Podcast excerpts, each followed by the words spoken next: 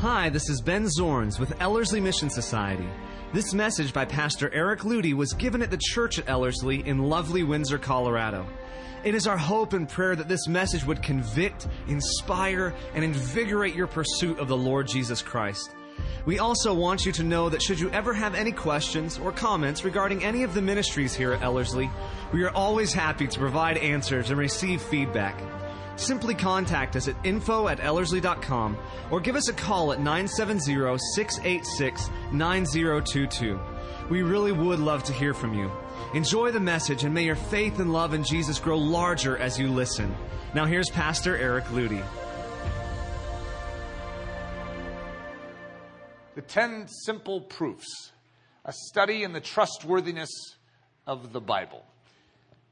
So, we're going to go through an overview of why the Bible is trustworthy. One of the most uh, attacked points in our modern day, and I could say throughout all of history, has been the credibility, the authenticity, the integrity, the believability, the trustworthiness of the Bible. To many of us in here, it's not really a question. I don't know that many of us are struggling with this. However, we live in a world in which this is a constant paramount point, and within the Church of Jesus Christ today, it is probably the most paramount point. If I were to give a quick enunciation of why I'm very concerned about the postmodern movement in Christianity and what we used to be called the emergent movement, but they've cloaked themselves like chameleons and changed their terms many times. It's basically liberalism attempting to come into the conservative realm of the church.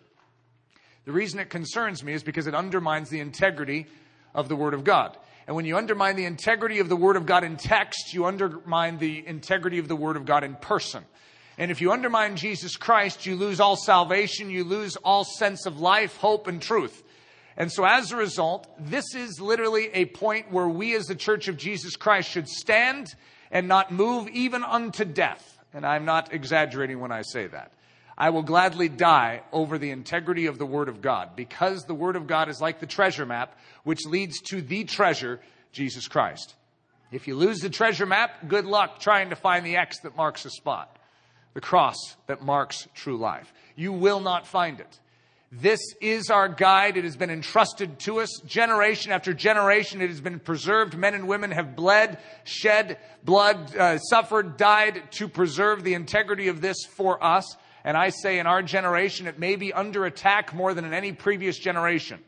We have all sorts of undermining of the church, of the word of God in the church today, which is hard to even imagine that the church, the ones entrusted with this truth, are actually the ones undermining it, but I wouldn't call it the true church. I would call it something that is masquerading to bring confidence to something that shouldn't have any confidence placed in it. So, what I'd like to do is, I'd like to establish a bedrock of reasoning. I'd like to establish why we believe in the Word of God. There, and we call this the 10 simple proofs. Even a child can understand these things. Now, I could say at least one of them is a little more challenging than maybe a child would naturally understand, but I still would like to call them simple. Session one the position and preeminence of the Word, understanding its supernatural prominence. So, in this first session, we're going to go through two key truth points. The first one is truth number one God's Word is, in fact and in truth, God's Word. I know that sounds like quite a simple and obvious statement, but it's not obvious to everyone. The emergent writers today have made the declaration that the Word of God isn't actually God's Word, it is the words of men. For instance, Eric, who wrote the book of Luke? Let's say Luke. Well, you just said it with your own mouth. Don't start saying that Luke's words are God's words. Whoa, whoa, whoa, whoa. No, it's Luke that wrote it, yes, but God carried along Luke to write his words.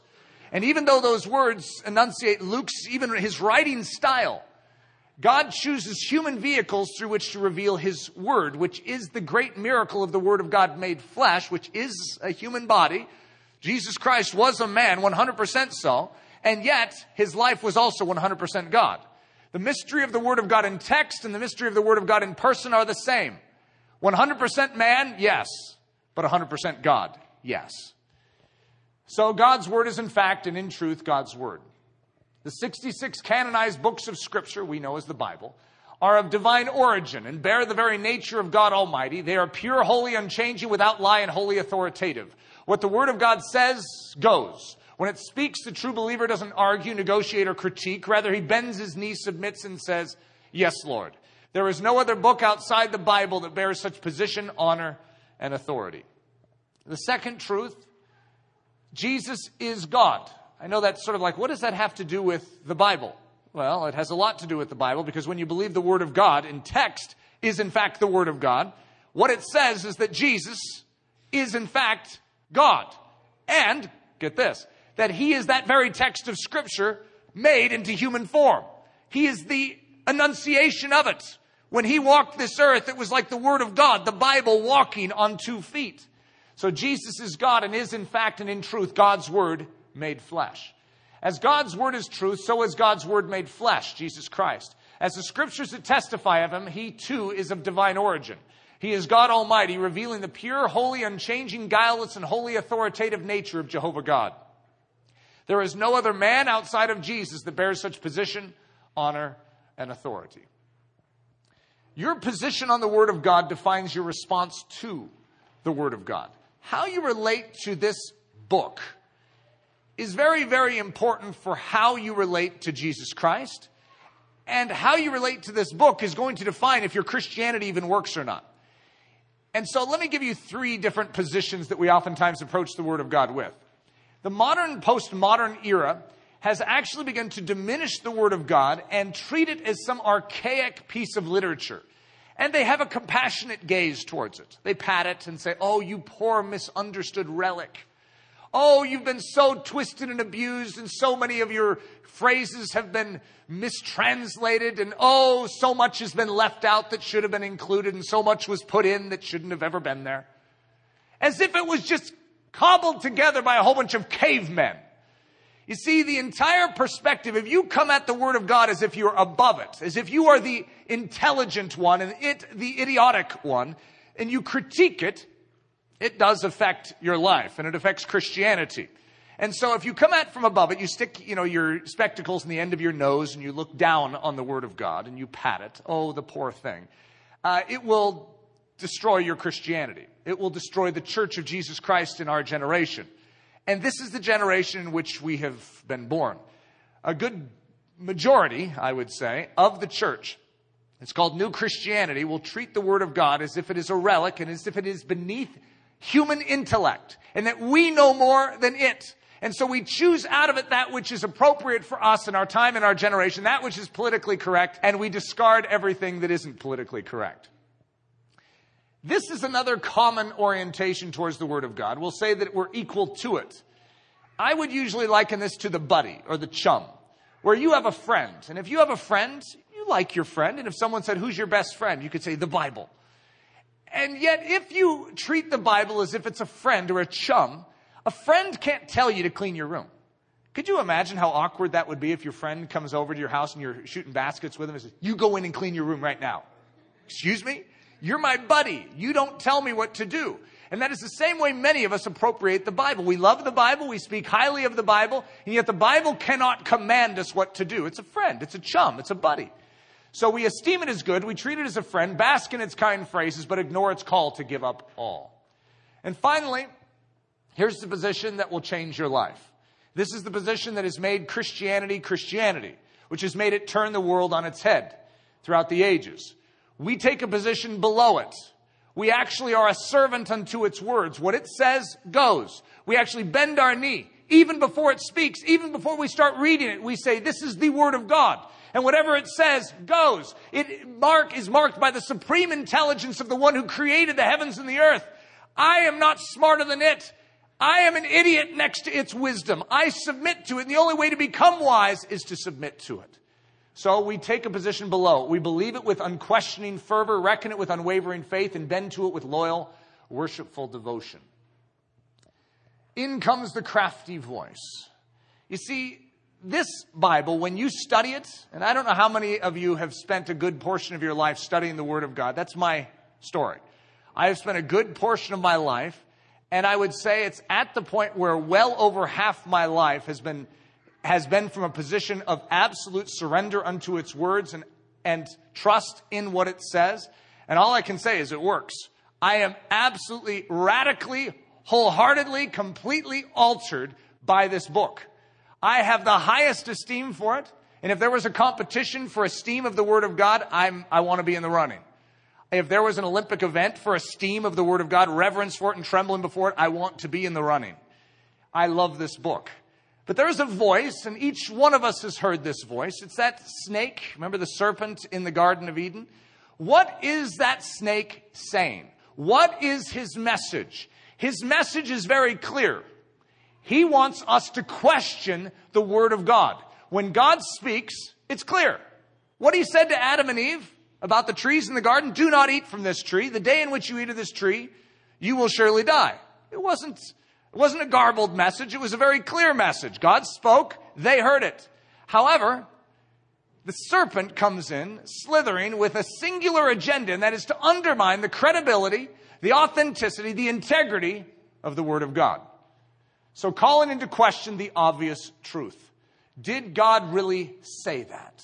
So, that question is not just being asked 6,000 years ago in the garden. That is the question of our day. Did God really say that? Eric, are you so certain that God said that? I'm not saying that it's not good, it's not moral, it's not ethical, it hasn't been the, it's not the best selling book in all the world, but did God say that? Do you have an answer for that? Eve stumbled over this. What do you say back? Now the serpent was more subtle, which means cunning, shrewd, and crafty, than any beast of the field which the Lord God had made. And he said unto the woman, Yea, hath God said. He has to have a British accent for it, too. I'm not very good at that. Hath God said? Has God indeed said? Did God really say? Did God actually say? Indeed, has God said? Did God say? Is it true that God has said? So here's my expanded Genesis 3 1 version. This is like throughout the ages. Now the serpent was more subtle, cunning, shrewd, and crafty than any beast of the field which the Lord God had made. And he said unto the woman, Yea, hath God said. Has God indeed said? Did God really say? Did God actually say? Indeed, has God said? Did God say? Is it true that God has said? Yes, it's true that God has said it. You see, when you know the answer to that question, your life works. When you stumble at that question, you die. This is the question that will enunciate which direction you go in your life. Death, life. How you handle that tree, how you handle that voice, how you handle that serpent. Is the Bible true? Did God say it? If you don't know the answer to that, you have weak knees in a time when you must be strong. The basis of belief. The Word of God is the Word of God, and it cannot lie. At Ellerslie, we go through a discipleship process, and one of the most basic aspects is our relationship with the Bible. And you would say, how, do you start there or do you start with Jesus and the gospel? We start with the Bible. Because when you start with the Bible, that gives credibility to the person of Jesus and to the message that he brought. You see, it's good news when you understand that the Bible is true. If it was just wishful thinking, if it's just someone's philosophy, if it's on par with Buddha or Muhammad, there's nothing about it that's divine. It's just human intellect, human philosophy. We don't need any more of that. What we need is something divine which means something sent from heaven to this earth. So the basis of our belief is that we believe that the Word of God is the Word of God, and get this, that it cannot lie. For this cause also thank we God without ceasing, because when you received the Word of God, which you heard of us, you received it not as the Word of men, but as it is in truth the Word of God, which effectually works also in you that believe. Hebrews 6 says, Wherein God, willing more abundantly to show unto the heirs of promise the immutability of his counsel, which means the unchanging nature of his counsel. It does not change. Confirmed it by an oath that by two immutable, unchanging things, which are the great promises declared and an oath given by God to seal the deal, in which it was impossible for God to lie. So when we say that the word of God is true, what we're saying is it's God's word and God cannot lie. So when we say the Word of God is true, it means it has no exaggeration in it. It has no flaw in it because it's God's Word and God cannot lie. He is not exaggerating. He's not misrepresenting himself. When he speaks, he cannot lie. And this is our confidence. We might have a strong consolation who have fled for refuge to lay hold upon the hope set before us. Which hope we have as an anchor of the soul. This is an anchor of the soul, both sure and steadfast, and which entered into that within the veil. God is not a man that he should lie. I love that line. Hath he said and shall he not do it? So if you believe this is the word of God, which means he said it, well, then shall he not do it? Or hath he spoken and shall he not make it good? This is our relationship with the word of God in text. The strength of Israel will not lie. Let God be true, but every man a liar.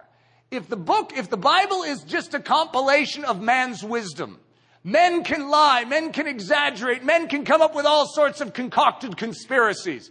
But if this is in fact God's word, God cannot lie. Let God be true, but every man a liar, as it is written, that thou might be justified in thy sayings and might overcome when thou art judged. The 66 books of the Bible. Now, today we're going to refer to them as the Word of God. There's a lot of names for it. You could call them the canon of Scripture. You could call them the Scripture. You could call it the Bible. There's various terms for how we could describe it. All would be correct. In other words, there isn't just one way of describing it. I will give you where those terms come from. However, one of the battles today is that the emergent argument is that God himself doesn't call the Word of God the Word of God. Or how about this? God himself doesn't call the Bible the Word of God. And I would say that is absolutely preposterous.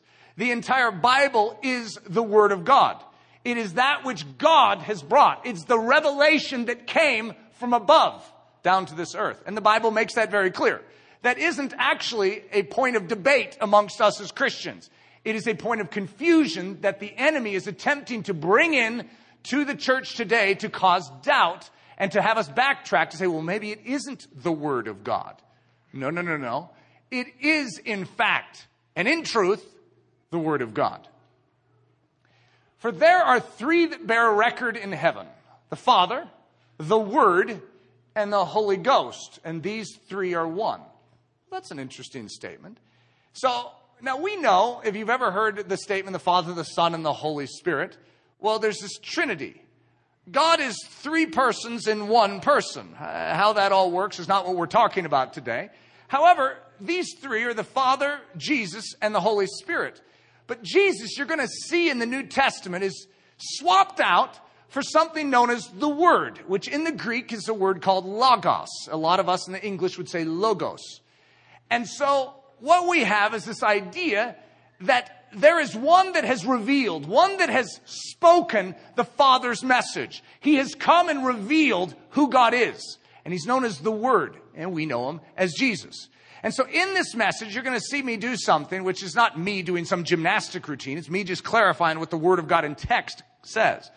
That is that there's a revelation that comes from the Father and it was captured in text. We carry it around in 66 books. It's known as the Bible. But there was also a revelation sent forth from the Father, the only begotten Son of that Father, because He so loved us, He gave Him.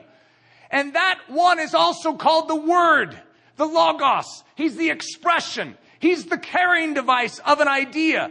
If I have a word, I speak it, right? Well, where does that word come from? It comes from inside of me. It, it, it captures an idea, a thought. So say I'm thinking something inside my head and I'm like, hmm. And so I think it, but, and I say, what was I thinking? Sort of like me asking you what Nebuchadnezzar's dream was. It's like, how in the world am I? I don't, I wasn't in his head. I don't know. What's amazing is you can read my mind. How? By me using a word. I take that thought and I package it inside of a word. And what do I do? I stick it on my tongue and launch it. And then your ear goes and, and sucks it in. And then you unwrap that word and you actually know what's in my mind. You're like, ah, I understand what you're saying. God has something. He has a revelation. He has a message. How did he get it to us? By means of a word. That's how he did it. He gave us the revelation of 66 books and he also gave us the aha. And now we know the Father. We know the Father because of the word spoken. So here's our Greek word. If you speak Greek, read on the left side. If you speak only English, you might want to read on the right side. Logos. Is it text or is it a person? That's one of the key questions that we could ask because in the New Testament, this word is used to describe a word. That's, that's actually, it's used like 200, 300 times. I mean, it's used a lot of times in the New Testament. And so as a result, it could be used to just describe, you know, what I said to you and I gave you my word and I spoke something to you and it could be described as a logos. And yet it's also describing Jesus. It's actually the word to describe that which was sent from the Father. So is it text or is it person? Is the word of God text or is it just the word of God in flesh? It's both. And that's the key. We must understand that the two are synonymous. The Word of God in text reveals perfectly is in agreement with the Word of God in person. And the Word of God in person is in perfect agreement with the Word of God in text. They are both the Word of God. A brief history of the Logos, wielding the Septuagint. Now, one of the interesting tools that we can use as Christians today is understanding how to appropriate the Greek. The New Testament is written in Koine Greek. Most of us don't speak fluent, fluent Koine Greek.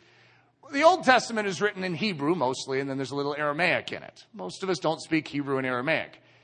About two to three hundred years before Christ, the Jewish rabbis translated the Bible, the Old Testament, into Koine Greek. And it's called the Septuagint, which means the 70. So there's like 70 Hebrew scholars that master crafted this book called the Septuagint. It's actually written in Koine Greek, which is the same language as the New Testament. So when the New Testament writes in Koine Greek, one of the ways that you can understand how it ties in with the Old Testament is you can see how the Old Testament rabbis translated the same words. You know that the word logos or logos is very common in the Old Testament translation of the Septuagint? And what do you think it refers to? the Word of God. The revelation that comes from heaven down.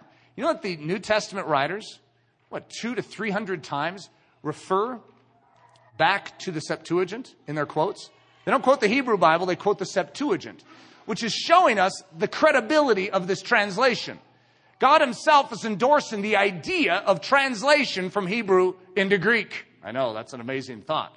God is actually behind this, quoting this Septuagint in his divine word in the New Testament. And this key word known as logos is there. So here we are in Psalm 33, and this is in the Septuagint.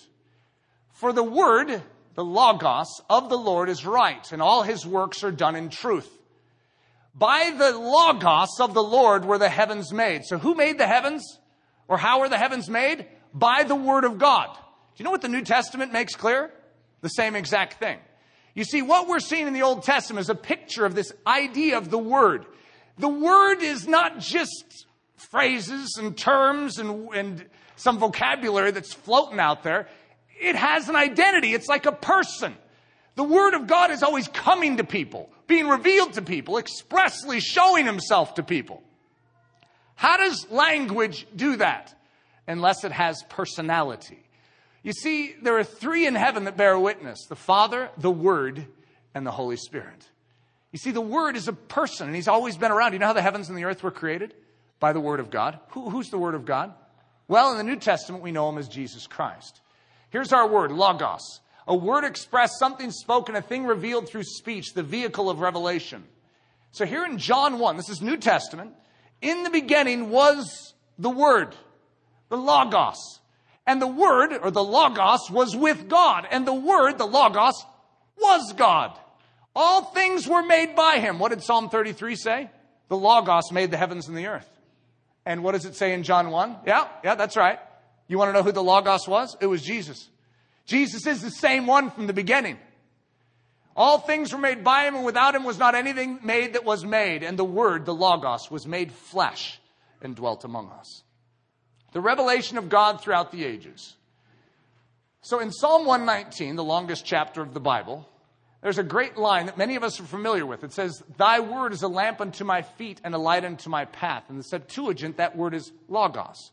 So, thy logos is a lamp unto my feet and a light unto my path. The logos is a light. So, this is what the Old Testament would say. So, now let's look at John 1. What does John say? Remember, he's talking about the logos in this context. He's talking about that word. It says, In him the logos was life, and the life was the light of men. The Logos is a light unto our path. And then what does John say? I agree, he says in, in the New Testament. In him, the Logos was life, Jesus. And the life was the light of men, and the light shines in the darkness, and the darkness comprehended it not. The Word, this is in the Old Testament, so we're going to walk through and I'm going to just show you a sampling because it's all over the place. If I did, we'd have 38 pages just of this.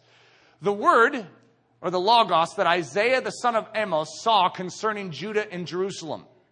He saw the Word. Then came the Word, or the Logos of the Lord to Isaiah. Jeremiah, to whom the Logos of the Lord came in the days of Josiah.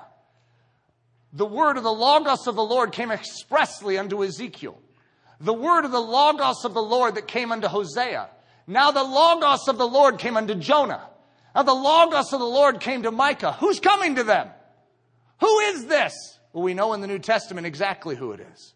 His name is Jesus. You see, the word of God is expressed and then it was written down by these prophets by these great men because the Logos was all the way back in the days of Moses, too. Moses, in fact, the introduction to it is Moses is declaring the Logos. He just didn't have time to include it in this. In the second year of Darius the king came the Logos of the Lord by Haggai the prophet. In the second year of Darius came the Logos of the Lord unto Zechariah. Now, what we have is in the Old Testament, we have a revelation of an expression of God, a revelation of God to his people and he is revealing who he is. It is captured, it is enunciated. We know it as 39 books of the Old Testament. It is captured and is known as the Logos. Big L. It is not just anyone's word. It is God's word enunciated, captured. But when it is captured, when it is heard, it is written down. And when it is written down, what's it called? It's called scripture. You know what scripture means? That which is written down. Well, what's written down? Just anything? I mean, I said something is written down. No, that which God expressed to be written down. The Word of God speaks, it creates, it reveals, and then Scripture is what becomes text. That's what we know as text. So now, it's given, it's spoken, it's revealed, and then it takes on a body.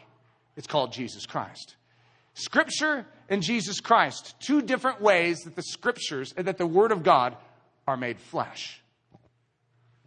The Word of God has been brought to us in textual revelation and in personal revelation. The Logos. We know it in the New Testament as Jesus Christ, the Word of God, the vehicle of revelation, the perfect expression of the Father, the embodiment of the divine Word of Scripture in human form, Jesus Christ. John 14. If you had known me, says Jesus, you should have known my Father also and from henceforth you know him and have seen him. How, how, how could we know the Father? How could we have seen him? Because something has revealed him. Who is that something? Philip saith unto him, Lord, show us the Father, and it suffices us. Jesus saith unto him, Have I been so long time with you, and yet hast thou not known me, Philip? He that hath seen me hath seen the Father. And how sayest thou then, Show us the Father? Believe thou not that I am in the Father, and the Father in me? The words that I speak unto you, I speak not of myself. You see, He is the Word. He is the expression. The Father has something inside of Him that He wants to reveal. So who does He send? He sends forth the Word, the carrying device of His revelation, Jesus Christ. This is how He has always revealed Himself. How does He reveal Himself? Through the Word of God. That is His technique. That is His way. You can criticize it all you want. God came up with it. It is how he changes the world. It is how he reveals his nature. It is how he shows his gospel. This is how he's done it. So the words that I speak unto you, I speak not of myself, but the Father that dwells in me, he does the works. Our terminology. The word of the logos or the logos of God revealed in text is known as the scriptures. So when we are talking about the scriptures, we are talking about the word of God, that which God spoke, that which he revealed, captured and enunciated in text. It's called the scriptures. We can call it the word of God. It's fine, because that's what it is. There's nothing wrong with that terminology.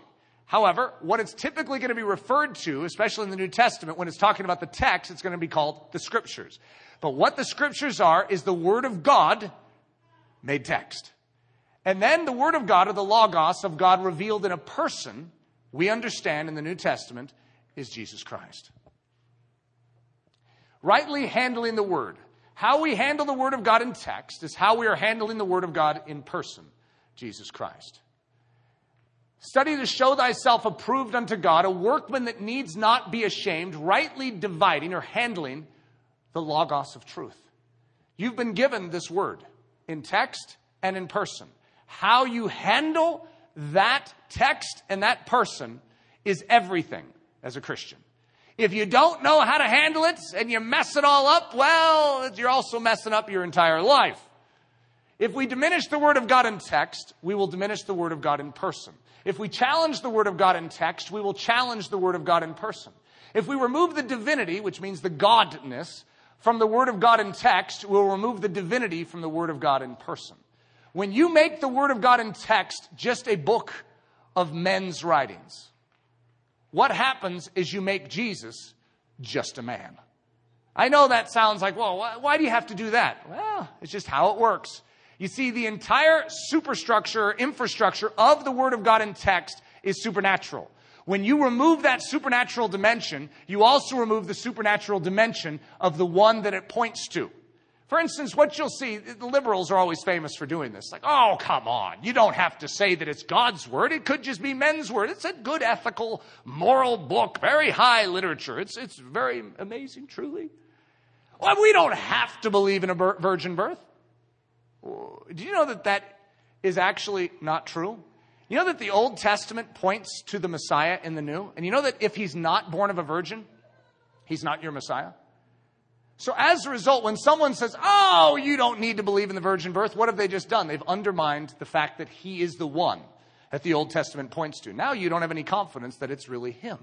If you don't believe in the virgin birth, or if you discount it, you've suddenly discounted Jesus as the Messiah. These are very significant things that we do not take lightly. The position of the textual revelation, or the scriptures, or the Bible, is the same as the position of the person. God has exalted his word. It's a strange thing, but what we see in Philippians is we see that Jesus took the lowest place and God highly exalted him. So Jesus sits at the right hand of majesty. So what sits at the right hand of majesty? The word of God. So where does this scripture, this Bible sit? It sits in the highest position. It sits and everything is beneath it. When you speak the word of God, you speak with authority because it speaks from a very high and holy hill. You understand that nothing can stand against it. All things are under the word of God's feet. That's just a statement about Jesus Christ in the flesh, isn't it? Well, it's also a statement of the word of God in text. The way Jesus dealt with the devil in the wilderness after fasting for 40 days is he spoke the word of God in text. He spoke it. And when you speak it, there is power, there is authority, because these words are not man's words, they are God's words. So, Colossians 1 Jesus, who is the image of the invisible God, the firstborn of every creature, for by him were all things created that are in heaven and that are in earth, visible and invisible, whether they be thrones or dominions or principalities or powers, all things were created by him and for him. See, this is just showing you the significance of Jesus Christ. So when you understand that Jesus Christ is the Word of God, you begin to understand the significance of the Word of God in text, even as you read this. You see, how did God create the heavens and the earth? He spoke. He said, Let there be light. What happened? And there was. You see, God created through the Word. That's how He created. And so now we have that Word in 66 books, chronicled, organized and handed to us. We do not mistreat this book. This is not the writings of Homer. This is not the writer, writings of Socrates. This is the writings of God. This is God's enunciation, and we do not treat it as any base form of literature. This is God's expression to us, and it has power and it has authority to change the world in which we live. You diminish the Word of God in text, You'll lose the Word of God in person. When you lose the Word of God in person, you lose everything that He came to do to save and to triumph. So, as we conclude our first little portion here, I want us to meditate upon the fact that this Word of God in text and in person is under siege today. And God has handed this text and the understanding of who this person is to us. We are its guardians. And so if we do nothing the Word of God would be lost. But we will do something. for we are his body. And he has equipped us and given us the grace that we need to stand in such an hour and defend it. That exciting? Thank you so much for listening to this message by Pastor Eric Ludy, pastor at the church at Ellerslie in Windsor, Colorado.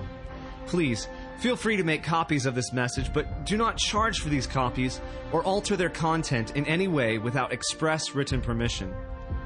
If you have any questions, comments, or just need more information about Ellerslie, please visit our website at www.ellerslie.com. Again, that website is www.ellerslie.com. For Ellerslie Mission Society, this is Ben Zorns, cheering you on as Christ cultivates his set apart life within you.